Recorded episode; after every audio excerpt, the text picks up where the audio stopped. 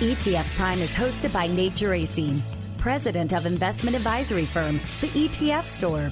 This program is for informational purposes only and does not constitute investment advice. Investing in ETFs involves risk, including potential loss of principal. Any past performance figures discussed are not necessarily indicative of future results. The ETF store is not affiliated with ETF Trends and ETF Database or any of its affiliates. ETF Trends and ETF Database participation in this program should not be construed as an endorsement or an indication by ETF Trends and ETF Database of the value of any ETF store product or service. Visit ETFstore.com for more information. Miami Beach is calling your name to the biggest ETF industry event of the year, Exchange. Exchange is engineered to deliver high value by providing a space to learn, interact, and network with the most influential thought leaders in the industry. Built with financial advisors, not just for them. Go to exchangeetf.com to register and enter Prime for 50% off your registration. Again, that's exchangeetf.com and apply the discount code PRIME. See you in April.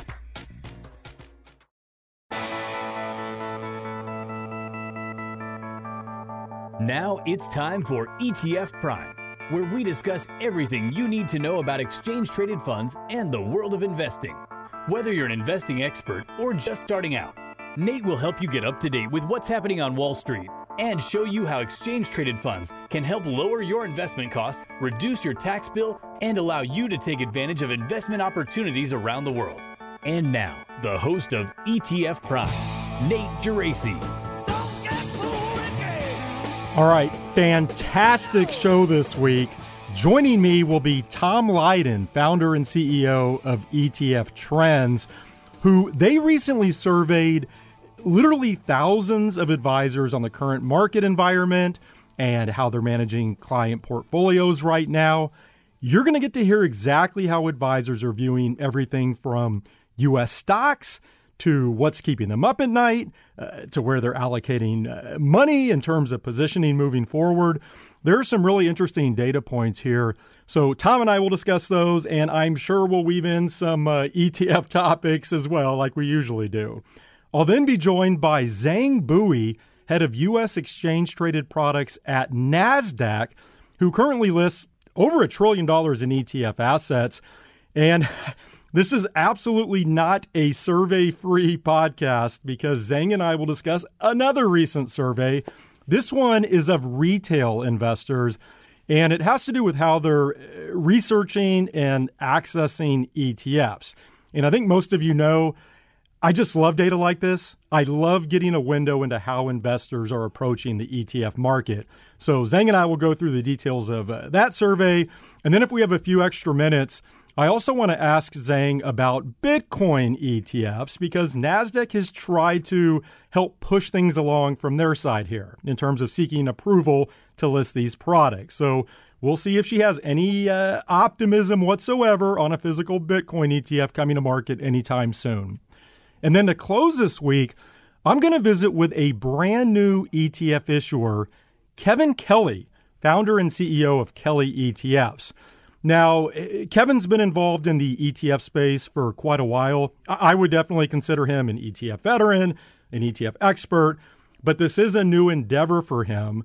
Uh, Kelly ETFs just came to market in January with three ETFs, including the Kelly Residential and Apartment Real Estate ETF, ticker RESI. So we'll discuss those ETFs. And I have to note, I just mentioned Bitcoin ETFs. So Kelly ETFs actually filed for an Ethereum futures ETF last year. So you absolutely know I'm going to ask Kevin about that as well. Uh, it should be a great conversation. As always, questions or comments, you can find me on Twitter at Nate Geraci, or you can go to etfprime.com. Let's start with ETF Trends, Tom Lydon. Now we're joined by the experts at ETF Trends and ETF Database the world's largest independent ETF centric source for top industry news, trends, and insights. This is a challenging time, probably the most challenging in 30 years. Coming out of the financial crisis, 600 billion in ETF assets. They're starting to understand that there's more opportunity outside of those major market indexes. Tom, how have you been? Thanks for joining me this week. Hey Nate, it's it's exciting to catch up with you. Hundred percent. I got to ask you, how's your uh, NCAA tourney bracket doing? Well, it's a lot of fun. I know, like you, I've been really looking forward to the tournament this year. You know, in most years, Nate, there appear to be some big favorites that are almost runaway winners, but that wasn't the case this year, which kind of made this tournament that much more exciting, wasn't it? It's amazing. It always delivers. I think obviously the uh, St. Peter's upset of Kentucky, that was the big one. I think that ruined a lot of brackets. I was actually looking, so I'm participating in a bracket pool that you run, which I love the uh, what what you name that. It's the bald ball, which I absolutely uh, classify for that but uh, I was yeah. just checking uh, before we started recording. I am 61 out of 75 entrants, uh, so I'm not yeah. faring so well. What's going on there, Nate? I don't know. I, you know what? And I, I, fancy myself somewhat of a college basketball expert. As you may know, I'm a huge uh, Kansas Jayhawk fan, but uh, I'm just not doing so well. It's tough every year. I think I have three of the uh, four Final Four uh, pick's still alive, but everything else is pretty much red X's across the bracket. Yeah, but your your Jayhawks are looking good. I think everybody got blown away with uh, Baylor and Kentucky losing. I had Kentucky winning the whole thing. Um, it, but it, it's it's so exciting. I mean, look at uh, Duke and Coach K. I mean, you're on your seat for every game because his next loss, he's done so it's it's it's fun watching that Iowa State and, and versus Miami. I mean, it's amazing. One of those teams are going to make it to the to the, to the final eight, which is going to be great. And then, uh, like you said, the the Peacocks of St. Peter's and Murray State. That's going to be a blast. And then also, I I'm a little concerned about my Friars from Providence. I mean, being from New England, we barely get a team this far in the tournament and uh, I, am really fearful of your Jayhawks there. Well, I actually think they're going to give uh, the Jayhawks all they want, and, and hopefully not more. But I think that's going to be a great game. But yeah, love this time of year. Uh, I'm absolutely worthless on that opening round Thursday and Friday afternoon. You know, I'm a hard worker. That's kind of when I just put things aside, relax, watch basketball, watch it all weekend. So looking forward to some games uh, this upcoming weekend. And by the way. I don't know if you've noticed, ETFs are getting a ton of run during the tourney. I, I think I've seen more Invesco QQQ ads over the past week. Uh, exactly. It's, it's great. We've actually been in close ties with Invesco on this. Um, we actually created another tournament for just advisors – um, and for ball ball, I'm not sure if you know Nate, but the the winner gets a thousand dollars in QQQ shares. I did not know that. I, I guess I need to uh, step up my game here. Hope uh, KU comes through. I think I have KU and Gonzaga in the uh, title game with Gonzaga winning it all, if I recall correctly. Um, okay, Tom. So before we get to these advisor survey questions, I did want to ask you about some pretty big news last week which was Todd Rosenbluth, certainly a friend of this podcast. He's actually going to be on next week. He has joined the ETF Trends and ETF Database team. So he'll be the head of research. And then I saw that uh, Dave Nadig, who, of course, listeners are very familiar with, he now has the, the single best title in the entire asset management industry financial futurist, which that just seems perfect for Dave. Uh, do you want to briefly comment on these moves? I've said before, I feel like you're building an ETF dream team over there. Well, well, thanks. We're really, really excited to have Todd on board, but uh, you know, Dave, as far as a research guy, there's not anybody better in the business. And as we have so much data, and the financial industry, the ETF industry keeps moving so quickly, being able to have Dave, you know, focused on increasing the breadth and depth of, of our thought leadership. Uh, it's it's all data driven with this forward leading approach. You know, thinking about including proprietary and commission research. We've got uh, companies reaching out to us all the time. He's he's got aspirations of establishing advisory councils, not just for self-directed investors, but advisors and institutions where he can get regular feedback. And, and our goal is, you know, building out our core competencies and, and helping navigate th- these latest technologies, embracing the data, and, and pivoting, helping businesses pivot to I- embrace new technology and, and data. I mean, the, the, financial services industry tends to be slow to move. Uh, we've we've embraced data in a big way, as you know, and we're helping a lot of companies get there. And with Dave's n- new position, I think we're going to be in much better shape to help even that much more. Well, I'm excited, and again, just with the addition of uh, Todd, just the depth of talent yeah. that you have and over there, there. There's not a better person in the business. I mean, Todd's one of the most likable p- people in the business. He he's so diverse in what he can talk about. Uh, the media uses them all the time and it, it's just so great to have him on board. Well, and I'm excited because listeners of this podcast will benefit as well. I mean, they, they have through our partnership with having yourself on and Tom Hendrickson and Lara Crigger, obviously Dave Nadig, now adding uh, Todd Rosenbluth into the mix. I'm, I'm really excited for, uh, for our listeners. Um, okay, so you mentioned embracing data at, at, ETF Trends and ETF Database. Let's get to these advisor survey questions. I, I, I mentioned at the top, I mean, anytime I see these surveys, whether they're on the markets or ETFs, I just love these. I love getting a window into what advisors and investors are thinking. Um, I guess first, just explain where these came from and, and sort of the timing here. When did you receive these responses? So, over the last three weeks, uh, as you know, we do a lot of webcasts for advisors, educating advisors on markets, strategy, portfolio construction, and go, going into Exchange, our conference in Miami, is just three weeks away. Some of the things we wanted to focus on are what are advisors thinking about right now?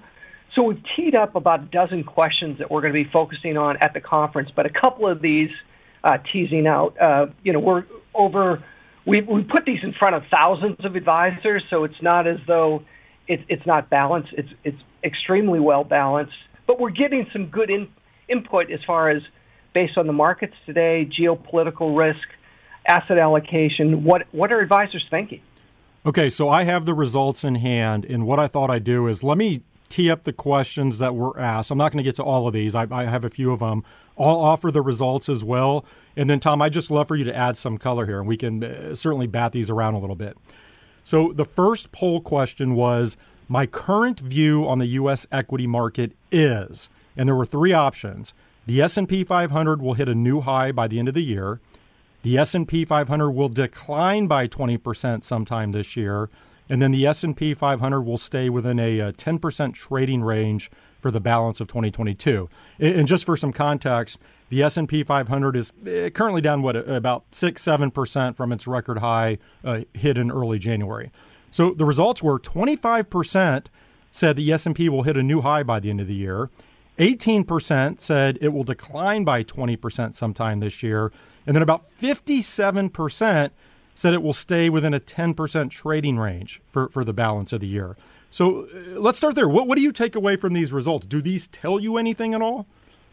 Well, uh, advisors like self directed investors in the last 10 years have been extremely bullish, but I think right now with inflationary pressure, rising interest rates, what's going on in Eastern Europe, uh, con- concerns about growth and valuations, all those translate into most advisors feeling like we're going to be flat as as we close out 2022, um, and we're seeing that more money that's going into value for sure, uh, more money in in the money market funds than we've seen in a long, long time. Um, I, I think we don't see the optimism among advisors that we saw in the last 10 years, and they're voting with their feet. Well, I'm always of the belief. You know, you know, I thought about this this question a little bit just from my own perspective. I'm always of the belief that the S and P 500 could drop 20 percent plus at any time. I think that's the not because I'm uh, I'm bearish. I just think that's the basic entry fee for playing in the equity markets.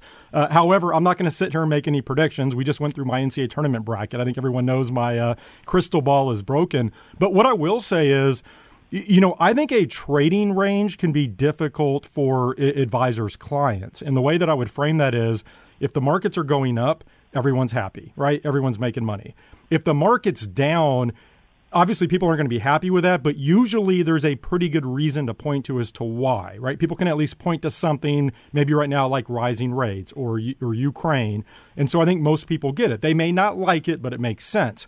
Trading ranges I think can be difficult because clients might not be getting any returns. Uh, the advisor's still clipping their AUM fee or whatever, and, and the client doesn't really see any tangible uh, benefit. I, I, just think that can be tough for advisors. I don't know if you have any thoughts on that, just that, no, that sideways trading. You're right, Nate, for sure. Uh, I think there's more concern for advisors on the other side of the balance sheet.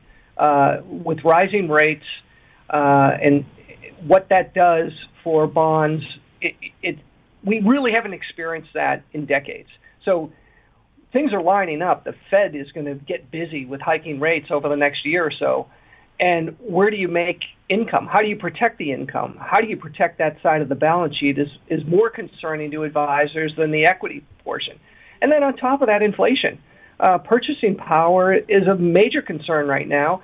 And with the Fed being uh, a little bit weary about hiking interest rates as much as they were planning to, based on what's going on geopolitically, it means that inflation may continue to run for a period of time, which makes things more expensive for clients, and their purchasing power just doesn't hold up. Now, on the other hand, one thing that I will mention, we, we talked about the 25% that think the S&P will hit a new high by the end of the year. I'm not sure if you've been tracking these flows into uh, the Vanguard S&P 500 ETF, VOO, uh, and then also IVV, the iShares S&P 500 ETF. It's unreal, Tom. I mean, last I checked, I think there's like 24 billion that's gone into VOO and 14 billion into IVV. So I think what that points to is – even though there has been a lot of uh, turmoil in the markets, some some advisors and investors are clearly allocating for the longer term still. Well, most have been rewarded for buying on dips, and uh, yeah, they, I think the, the number's up to 26 billion in VOO right now. Uh, they have not got penalized by having that uh, discipline in place. And fingers crossed. Let's hope they continue to be right. Uh, as you say, we can get a 20% decline in the S&P at any point in time. Uh, and right now, we've had some fear in the market, but it has been nothing like we've seen, you know, over 15 years ago. Okay, so you, you said, you know, investors hope they'll be right. Let's talk about what could go wrong. So one of the survey questions was, which of the following concerns you the most about the markets right now? And the options were dividend sustainability, geopolitical risk, market volatility, prolonged economic slowdown, and rising rates and inflation. And I don't think any surprise, rising uh, interest rates and inflation, that was a top response, almost 40%.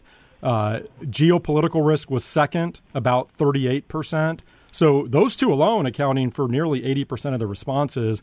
And then prolonged economic slowdown was third with 12%. And, and obviously, there are some interrelationships between these three concerns, right? Uh, these aren't uh, uh, you know, standalone in a vacuum. But I actually want to tie this into another poll question, which was my biggest challenge in managing client portfolios today is, and there were four options here generating reasonable income safely managing volatility, concerns about equity valuations, and then battling the fallout of, in, uh, of inflation. And number one here was managing volatility, 31%. Number two, generating reasonable income safely, which you were just speaking to, 27%. Uh, third, battling the fallout of inflation, about 24%. And then concerns about equity valuations was a fourth with 18%. But, you, you know, as you look at those, pretty even results across the board. And I just love to hear your take on, I guess, both of those those survey questions I went through, and maybe you can tie this into ETFs as well, just in terms of how you think these concerns are uh, sort of manifesting themselves in ETF flows. Uh, or, or, even specific products that advisors may have interest in. And uh, I, I talked about this last week. I think most advisors coming into the year were already concerned about rising rates and inflation, right? We then added a major geopolitical situation on top of those. So uh, there, there are definitely some challenges out there right now for advisors. Well, you're right, and and Nate, we've talked a little bit about this. When you look at the S and P and continued flows that go into the S and P, it, it it's been really tough to beat coming out of the financial crisis. However, it, it's no secret that it's very heavy in the tech area. It's very heavy in the growth area. It's very heavy in a small number of stocks, and then when you factor in the Nasdaq 100 that a lot of people have been uh, leaning towards, it begs for diversity. So we've started to see more diversification in equity portfolios uh, for advisors in, in a big, big way. And then back to trying to generate income, many have moved away from the 60 40 allocation to 70 30 or 80 20, looking to get alternative income in in maybe areas like um, options overlay strategies or dividend related strategies, but it does it's never guaranteed. Those areas have had some big big uh, volatility as well. I think the big surprise this past year has been advisors have been very uh, cautious about inflation. They've been concerned about inflation in a big, big way, but we didn't see a lot of money going into commodities last year. This year, we've seen almost three times as much money going into commodities already this year than we saw all of last year. So I think they're starting to get it. And one other point is gold has been one of the worst performers in of the commodities baskets, but historically during times of inflation, it tends to be a second half player. So just recently that's starting to kick in, which would give us some type of inclination that this commodities run may be with us for a while as we continue to see problems in the middle, uh, problems in, in Eastern Europe, uh, supply chains. We got farming season coming up. We're paying more at the pumps. So all of those things continue to look like it's going to fuel higher inflation. Tom, for investors specifically concerned about rising rates and inflation, when you look at uh, where you're seeing interest at ETF trends or even through your conversations with advisors, um, are, are, those the two areas that really stand out to you, uh, commodities and, and, gold, or are there any other ETFs that you're seeing a lot of interest in? And, and, just to be clear, these aren't you know recommendations. Everyone do your own homework. I'm just curious if there are some ETF tickers standing out to you right now. Well, you know what's interesting is uh, areas like uh, Cathie Wood and ARK. You know, even though it's fallen off precipitously, uh, that the shares there tend to be really sticky. Uh, advisors are being smart and then they're not bailing. Uh, and areas like emerging markets, uh, same thing. I mean, it's been really, really tough. But advisors are smart. When they see opportunities, they'll swoop in. I mean, if if you like those types of diversified allocations to client portfolios a year ago, you should really love them now because they're half price. Uh, and that, that's something that we continue to watch. Another area that's interesting is uh, ESG. It's really fallen off, and part of that is because of performance. Uh, ESG allocations tend not to have a high allocation to the energy sector, and energy's been on fire. So we haven't seen as much interest in that area even though ESG has been in the news a lot lately and will continue to be, I think, in the coming months. Yeah, and shameless plug, I, I should note that on next week's podcast, I'll be visiting with both iShares and uh, MSCI and we're going to talk about ESG specifically about how it's being impacted by the, the Russia Ukraine war and then also inflation. You, you know, when you think about uh, what that has done to tech stocks, I'm really looking forward to that because I do think ESG's come under the microscope here recently with, with those two things in particular. Um, one other thing, I want to get to one more uh, poll question. We only have a, a couple minutes left, but you, you know, going back to geopolitical uh, concerns, I know I'm bouncing around a little bit here. I just, I'd be remiss if I didn't mention that um, since Russia invaded Ukraine, if, if you look, Tom, the S&P 500 is actually up like 6% since then. And I, I've talked about this before. It's just so tough handicapping how those types of events will impact markets. You know, Russia and Ukraine they don't even know what's going to happen from one day to the next. So how can investors even begin to try to allocate money based on that? I, to me, it just doesn't make sense. I, I, wanted to point that out because obviously that is something that is front and center and showed up in the polls. The, the other thing I, I want to mention, just going back actually to the first question we discussed on the S and P 500, is you know I know it's cliche but I do think the uh, U.S. is still viewed as the best house in a bad neighborhood or whatever uh, you know metaphor you want to use. I, I think investors are still skittish about allocating internationally. You mentioned emerging markets.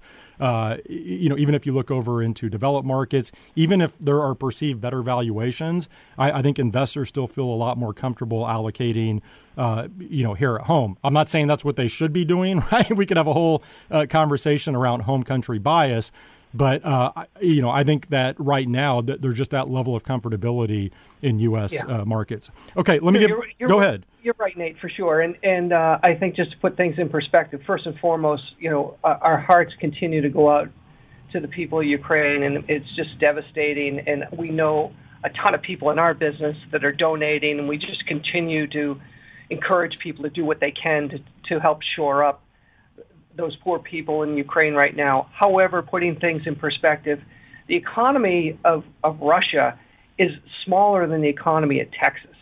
And putting the, you know, when you, when you weigh that out, we're not as negatively affected, especially because from an import standpoint, we're not as dependent on Russia where Europe is.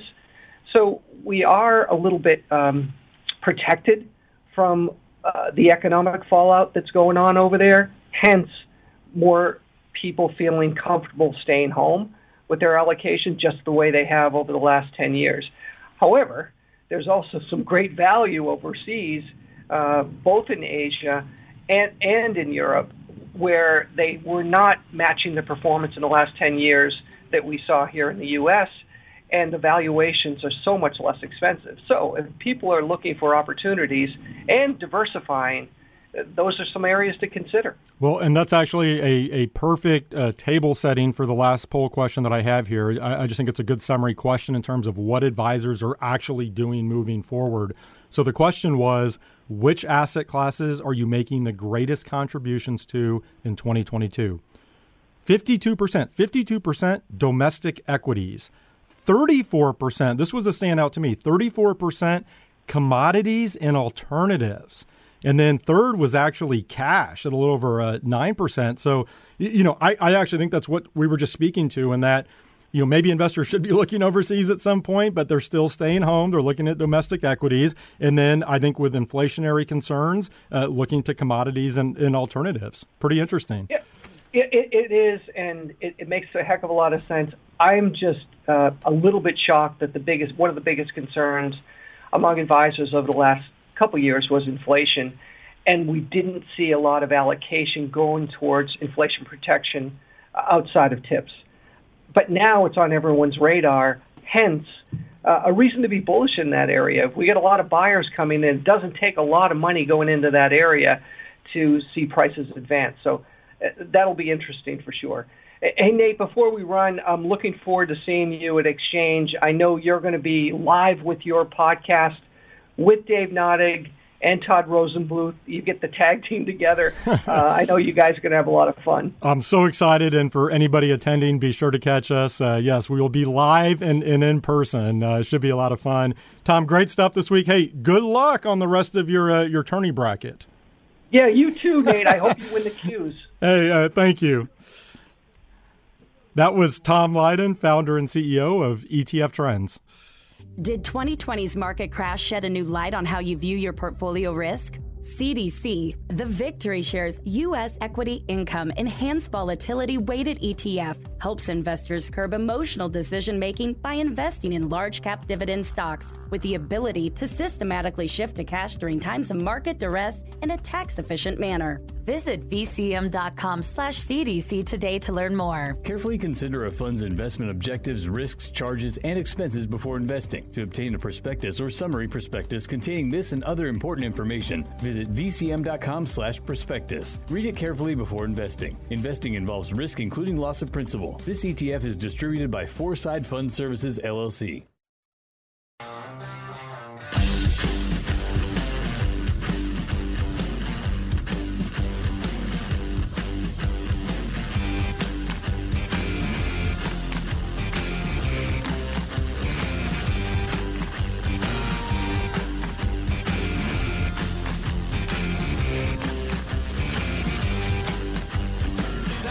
My next guest is Giang Bui, head of U.S. exchange traded products at NASDAQ, who currently lists about 450 exchange traded products with over $1.1 trillion in assets. And Giang is responsible for uh, developing and executing the strategic vision for NASDAQ's ETP business. Now, prior to NASDAQ, Giang was director of listings at Cboe Global Markets, before that, she was uh, with the New York Stock Exchange, and she's now on the line with me from New York. Giang, welcome back to the podcast. Nate, thank you so much for having me. It's always a pleasure to be on your show. Well, how's everything been uh, going in your world? You know, it's amazing. So I was looking yesterday, despite all of the uh, the market turmoil and volatility, we're already approaching something like 100 new ETFs launched this year, which I think is just uh, remarkable, especially coming off uh, the record year last year. I'm assuming you've been keeping uh, fairly busy recently. Yeah, definitely been a crazy start to the year, and it doesn't seem to be any sign of slowing down. The ETF launch pipeline continues to be strong despite the market volatility, inflation, and Russia's invasion of Ukraine. But, you know, we see it impacting the IPO pipeline for corporates, but definitely not the case for ETFs. Um, so we've been really keeping busy talking to existing issuers who have been expanding their product lineup and also new entrants to the space. Um, you've seen a number of new entrants um, that were large mutual fund managers who are entering the ETF space for the first time and launching suites of products. Um, so, and you know, we with the strong start, we continue to see a healthy pipeline of product filings. So, you know, it could be we're on pace for another record year. You know, on top of the the record year that we had last year, and it really shows the strong demand for ETFs and the versatility of ETFs as an investment in trading vehicles um, and weathering all market conditions. All right. So when, when you talk about the demand of ETFs, uh, you and I are going to discuss this survey and report NASDAQ recently put together, which I mentioned at the top of the uh, podcast. I found this really interesting. It was titled ETPs are empowering the next generation of investors. And th- this focused on retail investors. I guess before we get into some of the results, just talk more about who was surveyed. And then I'm also curious, uh, Giang, why did NASDAQ conduct this particular survey?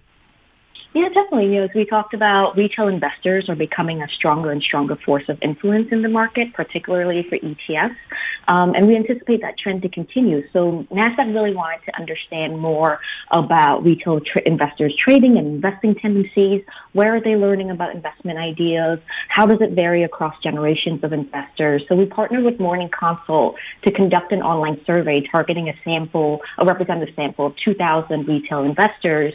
And, you know, as a listing exchange for ETFs, we support ETF issuers and the products that are listed on us throughout the life cycle of that ETF and trading and marketing is a key area of focus. You know, our goal is to help our issuers amplify their message and reach the target audience. And for many of our ETFs, that target audience is the retail investor. You know, they're uh, providing their investment objective is attractive to the retail investor. So the insights from this survey really allows us to better support our issuers in developing and marketing products by tailoring it based on the generation of retail investors and how do they prefer to receive sources of financial information. Yeah, I love stuff like this, and uh, and let's get into some of the results. Which, uh, by the way, I, I've got to tell you, so this was segmented by generation.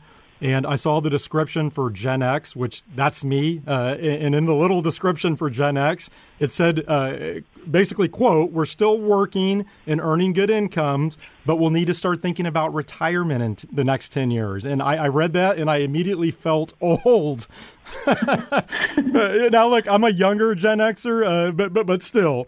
In any event, let's get to some of the uh, key findings from the survey. And I, I, thought we could start broad and then we can get into some of the ETF specific results.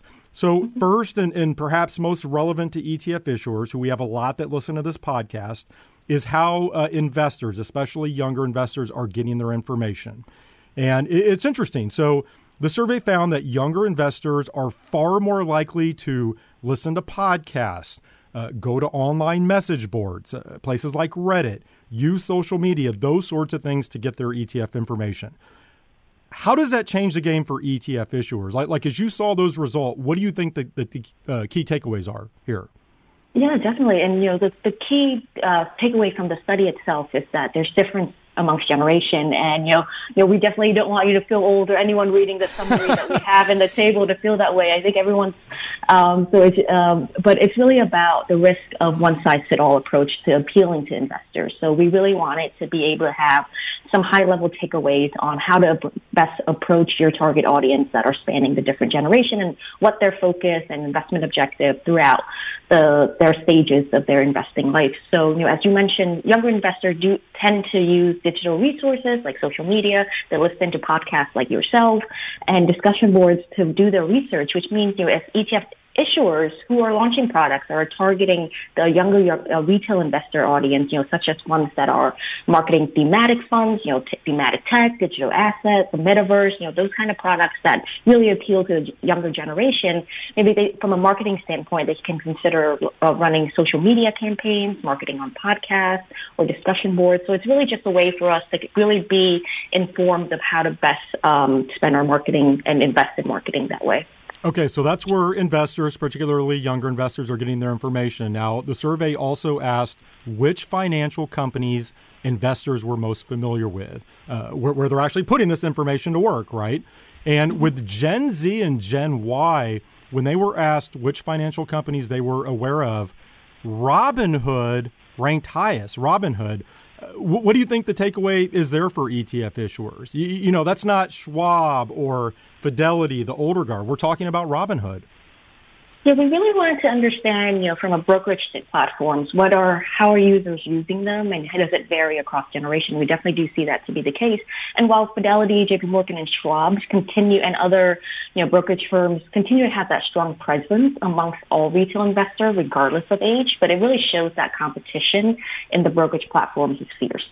You know, commission-free trading and all the digital tools and mobile apps have made it very accessible and easy for investors, especially younger investors to, to trade and become more interested in investing, which is a great thing. And Robinhood has captured a large market share amongst these younger investors. So it really is a great opportunity for exchanges and ETF issuers to partner with the newcomers like Robinhood and other brokerage platforms um, on providing potentially in-app research or education material that really could help further build investors' trust and sustain engagement as they try to as they explore new product type and asset classes like ETFs. Two other uh, data points on this topic that stood out to me from the survey were um, number one, younger investors are much more likely to check their accounts and make trades. It was by a significant margin. So, uh, Gen Z and Gen Y, they're much more likely to look at their investment portfolio several times a, a day and, and, make trades. Uh, they're also spending a lot more time doing their own research and, and, and buying and selling ETFs, as, as we hit on earlier. The other thing that was interesting here is that um, all investors are looking beyond traditional investments for uh, alternative options to grow their, their money, and that includes ETPs, um, options in crypto. And what stood out to me there, Giang, was just that I think about a platform like Robin uh, or like Robinhood that does offer uh, crypto trading. And you know maybe that's uh, an allure, particularly to younger investors, that not only can they invest in ETPs, but they can also access crypto. I just thought that was interesting. Um, okay, another area the survey covered was the importance of financial advisors and, and to both ETF issuers and, and retail investors. And you know what I thought was was pretty noteworthy here was across all generations, investors still trust financial advisors more than any other resource when making an investment decision. So we, we just talked about younger investors using these various digital resources. Younger investors still trust a financial advisor more than those digital resources. What do you take from that? Yeah, with the survey, we seek not to understand, not just to understand, you know, where are the sources people are learning about financial information, but really where do they trust? And I think that trust is really important when it comes to financial advice and financial expertise.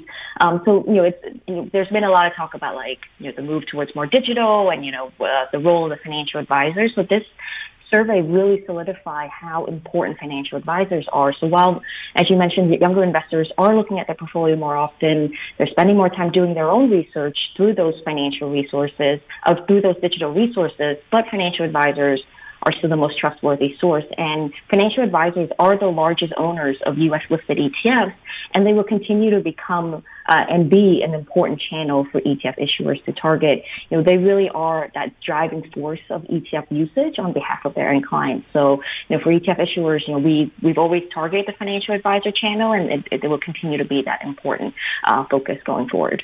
As an aside for uh, financial advisors listening to this, the survey also noted the importance of financial advisor social media, that especially if you think about how Gen Z and Gen Y get their information, and given that they do trust financial advisors more than any other resource, you, you sort of have to put two and two together here, which means advisors need to leverage digital media and, and social media to help educate uh, investors. I just think that's something every advisor should be thinking about, uh, especially those who are on the fence with uh, with social media.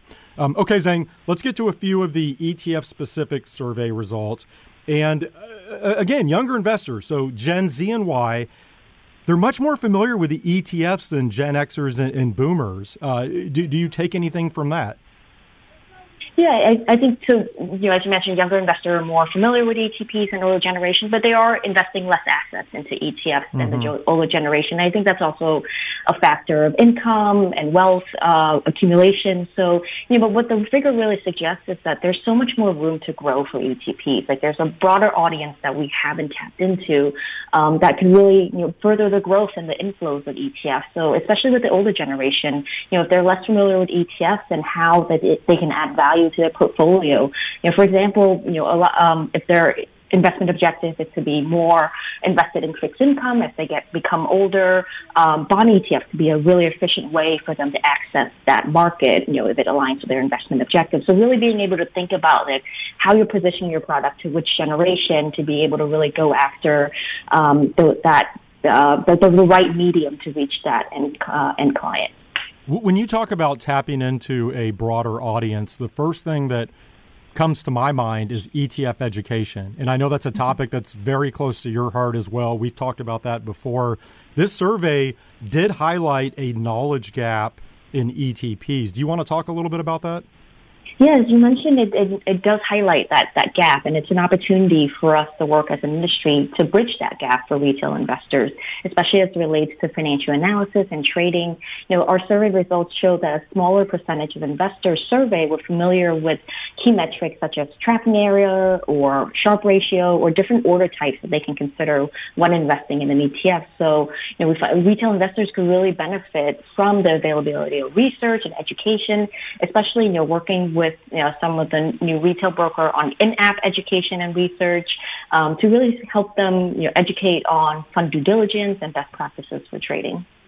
Giang, when I think about sort of NASDAQ's role in educating investors on ETFs and some of the other things you do for retail investors, I thought it might be interesting to sort of uh, flip NASDAQ's role on its head in that we just walked through how you work with ETF issuers. But what about retail investors? Like, like how do you support retail investors specifically, whether it's through education or otherwise? Because I think about all of the uh, the, the, the, rich survey data we, we, just walked through here, which I think is very helpful to ETF issuers. But how might you use this to support retail investors? Yeah, so as we discussed, retail has become a very powerful segment in shaping the market activity. So, you know, as a firm, we're focused on solutions to support the retail investors, whether it's ETF or broader equity, broader trading in our markets. So, you know, one of the things we've done um, is, you know, our data has shown that retail do more trading in the morning. So we've enhanced our opening auction process, which ha- is increasingly becoming a more important time of day for retail liquidity. So we enhanced our process last summer to really promote greater transparency and flexibility for retail customers to participate in the auction. We also have robust solutions to promote liquidity and price improvement for retail investors, you know, such as our NASDAQ retail price improvement programs. We also have a dedicated ETF liquidity program to really uh, help promote efficient trading for investors who are looking to buy or sell ETFs.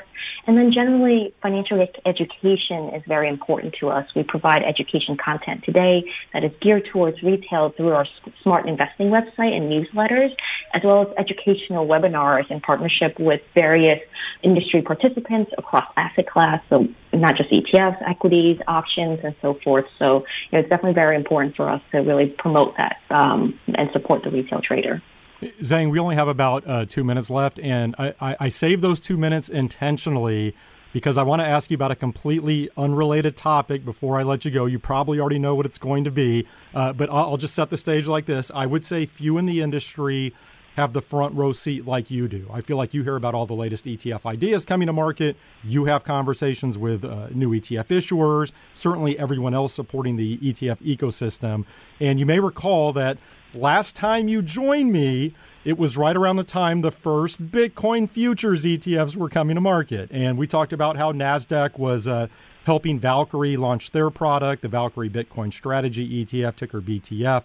But as part of that, uh, obviously, you're heavily involved behind the scenes with uh, regulators and the various product uh, parties that make these products go, right? Authorized participants and, and whatnot. I'm curious. Do you have any new perspective on a, uh, a spot Bitcoin ETF? Are you optimistic, pessimistic, uh, no idea? yeah, I think you know the spot Bitcoin product is really the holy grail that you know everyone is anticipating. You, if you look at the Bitcoin futures ETF, you know as you mentioned, they launched for the first time uh, last fall, and they're working as designed. And you know they they're a great indication for the demand for digital asset and spot Bitcoin ETFs generally. You know the Bitcoin future launches, you know as they're working as designed, that those launches were amongst the biggest launches in ETF history. Um, BBH recently released their global ETF survey indicating more than 50% of investors plan on adding digital asset strategies into their portfolio in 2022. So there definitely is demand for that spot Bitcoin and other digital assets ETFs. So um, that's as there's that demand, us as exchanges, issuers, and market participants will continue to drive towards bringing that product to market. But investor protection is at the core of SEC's consideration. There's been uh, disapprovals after disapproval orders for spot Bitcoin filings, and they consistently stress the need for surveillance sharing agreements or regulated markets of significant size related to Bitcoin, or demonstrate another means to prevent fraudulent or manipulated acts. So we're working with issuers and the ecosystem to find solutions that can address that concern. Because until then, you know that um, that's that's really where you know that spot Bitcoin uh, holdup would be. No, I completely agree with that. I mean, I keep saying the same thing, which is that I feel like SEC Chair Gensler has been crystal clear that he wants a robust regulatory framework in place on the underlying mm-hmm. crypto exchanges. And until that happens, it just seems like it's going to be a difficult path for a, a spot Bitcoin ETF. Um, I, I, I could go on for an hour about why I disagree with some of the thought process there, but I also get it uh, from the SEC's perspective as well. I understand what they're trying to do, but I, I think the bottom line is we're going to be waiting for a little while. Uh, but Giang, uh, great having you back on the podcast. Uh, always enjoy the conversation. Thank you for joining me. Yeah, thank you so much for having me. That was Giang Bui, head of U.S. exchange traded products at NASDAQ. This podcast is supported by iShares. The shift to a low carbon economy is changing the way people invest iShares Sustainable ETFs help you position your portfolio to manage sustainably related opportunities and risks, such as climate change. Get your share of the progress at iShares.com/sustainable. Visit iShares.com to view a prospectus, which includes investment objectives, risk, fees, expenses, and other information that you should read and consider carefully before investing. Risk includes principal loss. There is no guarantee any fund will exhibit positive or favorable sustainability characteristics. Prepared by BlackRock Investments, LLC.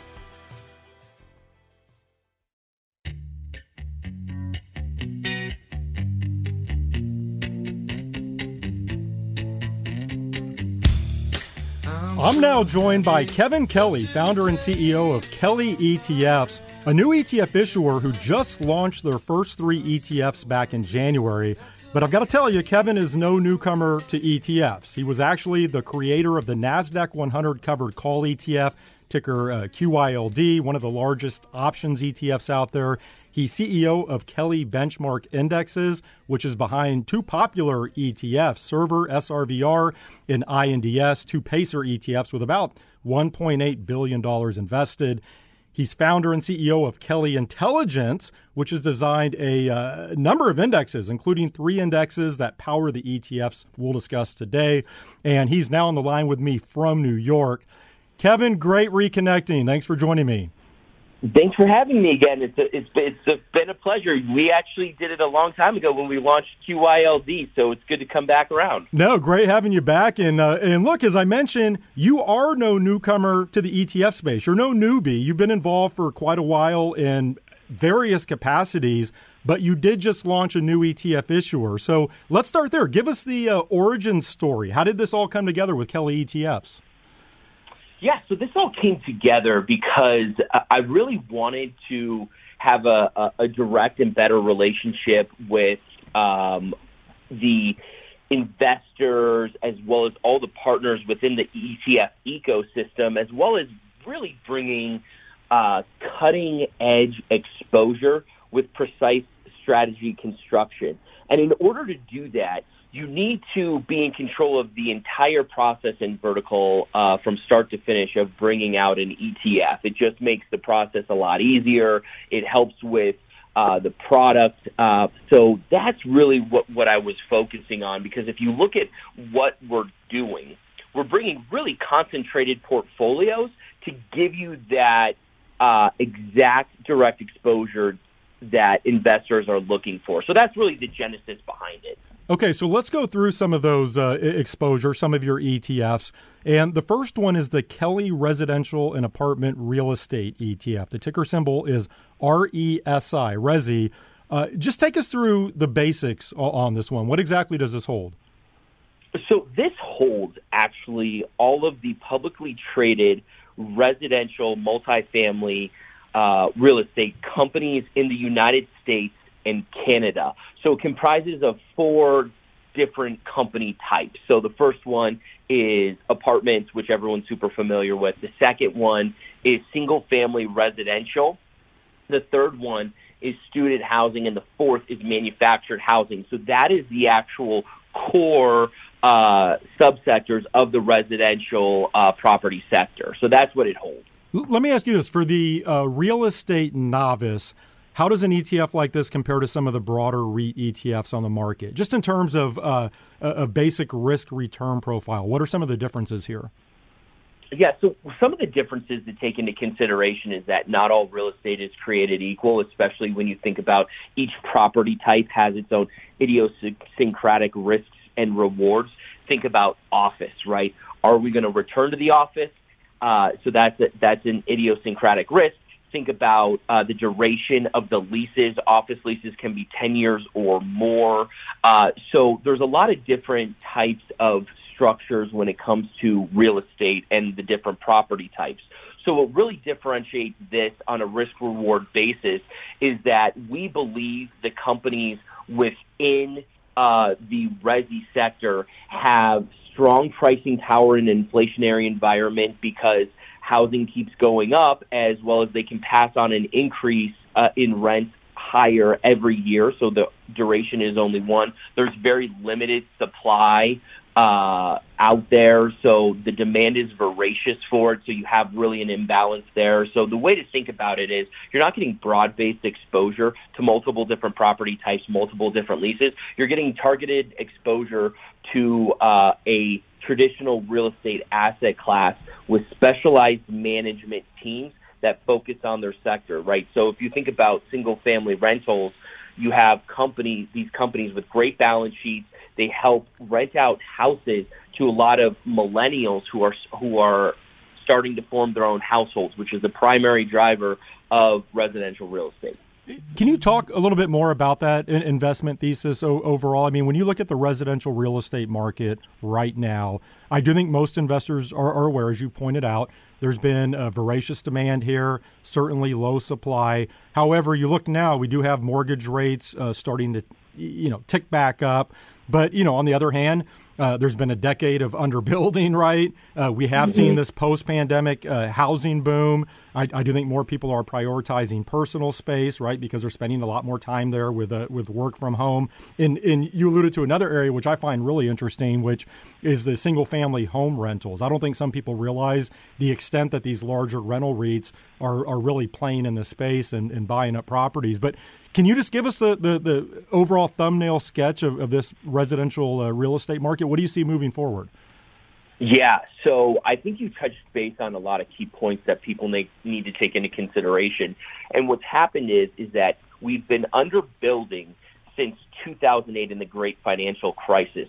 So that's one of the biggest issues we had is that there was really no big build of housing over the last decade. So you had supply completely come out, and then that coincided and perfectly fit into where the the biggest cohort, primary renter cohort, which are uh, millennials, started entering into the market and wanting to get housing. So peak home buying actually has increased to the age of 34 from 29 in the 1970s. So you have this huge demographic shift as well. So demand and demographics, and so the average, um, you know, age of a renter has gone up significantly, and it's a bigger uh, generational size. So what's happening in within the housing market is that think about if we go back to 2008 to middle of, of 2015-ish, let's say that time period, everybody was talking about how millennials were living in their parents' basement, and you know they were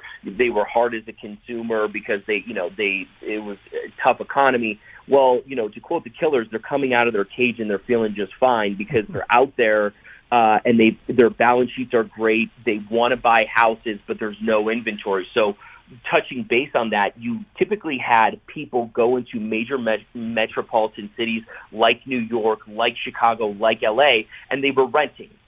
And now they want to buy houses, but there's no houses uh, that are really available in those major metropolitan areas, so they have to go out to the suburbs.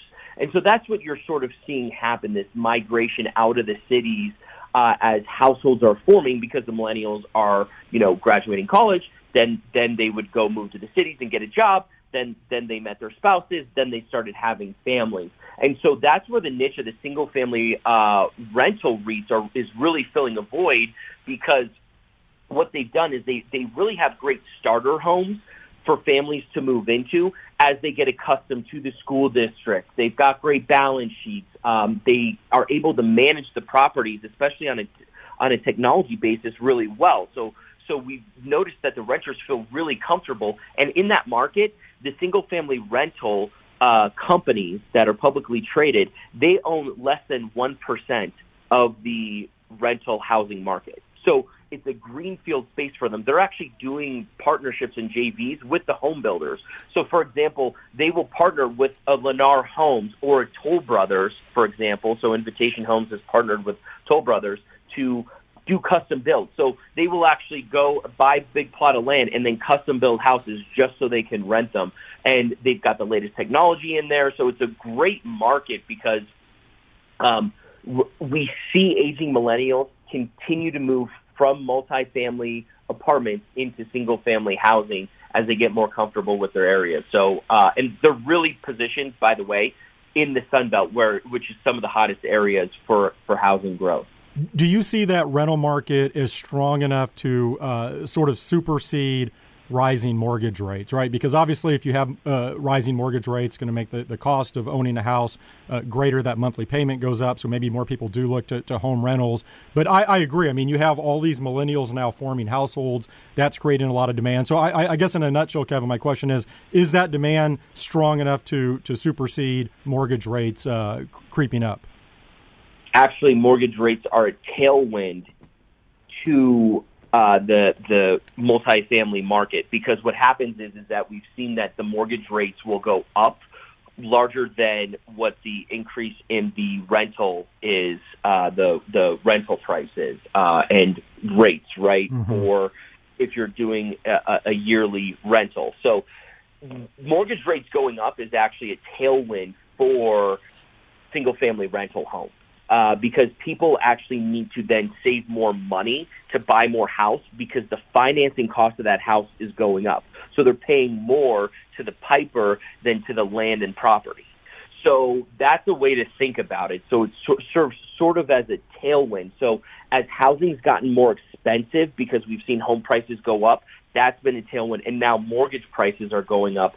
And the reason we believe um, that uh, housing prices aren't going to get hit hard by an increase in mortgage prices is because there's limited inventory. So what's going to happen is is that less homes are going to become up for sale because the people in those homes then can't get a cheaper mortgage. So it's this this self fulfilling cycle. It's it's pretty interesting because um, 60 Minutes actually just did an expose this past uh, this past weekend on that on how rents are actually going to go up for uh, residential properties that are rented uh, as a even with mortgages going up. So it actually just dovetails into what you're saying because the cost of housing is going up, ownership is going, the cost of ownership is going up.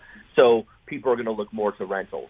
Yeah, intuitively, that all makes uh, sense to me. Um, Kevin, just a couple minutes left. Let me mention your other two ETFs. So you have the Kelly Hotel and Lodging Sector ETF, ticker symbol HOTL. And then you also have the Kelly CRISPR and gene editing technology ETF ticker XDNA. The question I have for you is is I look at your three ETFs that you've come to market with. I know that you know firsthand how competitive the ETF space is, right? It is tough out there, absolutely a, a, a blood sport. So, h- how do you attempt to stand out? Like, how do you plan on cutting through all the noise and getting your message in front of investors?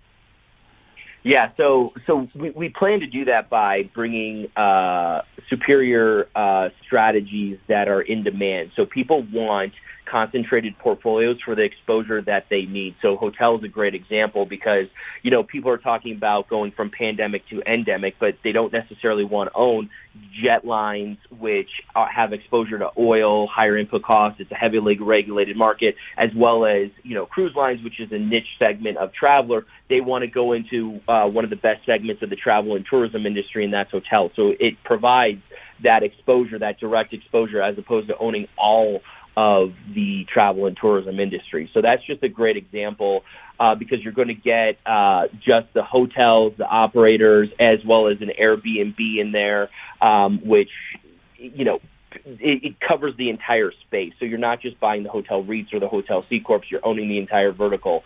Uh, you know, another great example is uh, with XDNA separating ourselves from the other strategies because if you look at genomic strategies, they focus on everything. They focus on knockdown technology, knockout technology. They have it's a broad-based genomics, which you know if you know anything about the biotechnology sector, you know there's different verticals that you want exposure to, and you don't necessarily want overexposure to a certain uh, uh, subsector. So what this is providing is those that focus on the CRISPR and gene editing because they will actually eradicate uh, not only disease but also some therapeutics that um, you know are going to become inferior to the CRISPR and gene editing products that are out there. So you know we think concentrated exposure uh, to precise strategies is exactly what, what the market needs and wants, especially for a diversification purpose in these types of areas because it's hard to track you know, single family housing, apartments, and which one should I buy? Well, buy the entire sector. You've got a concentrated portfolio of 20 plus names here.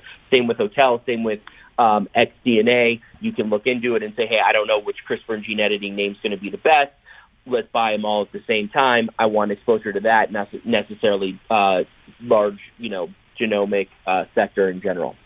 Kevin, when you think about uh, building out your ETF lineup moving forward, you know I can't let you go without asking you about this Ethereum futures ETF that you filed for last year. I believe you ended up having to uh, withdraw that filing, if I'm not mistaken. But you know I'm very interested in this area. Can you tell us anything at all about your uh, efforts here? Yeah, sure. So I think it's important to note that the Ethereum futures market is, is a relatively uh, nascent market compared to the Bitcoin futures, which has been out for many, many years. So it's a relatively new market.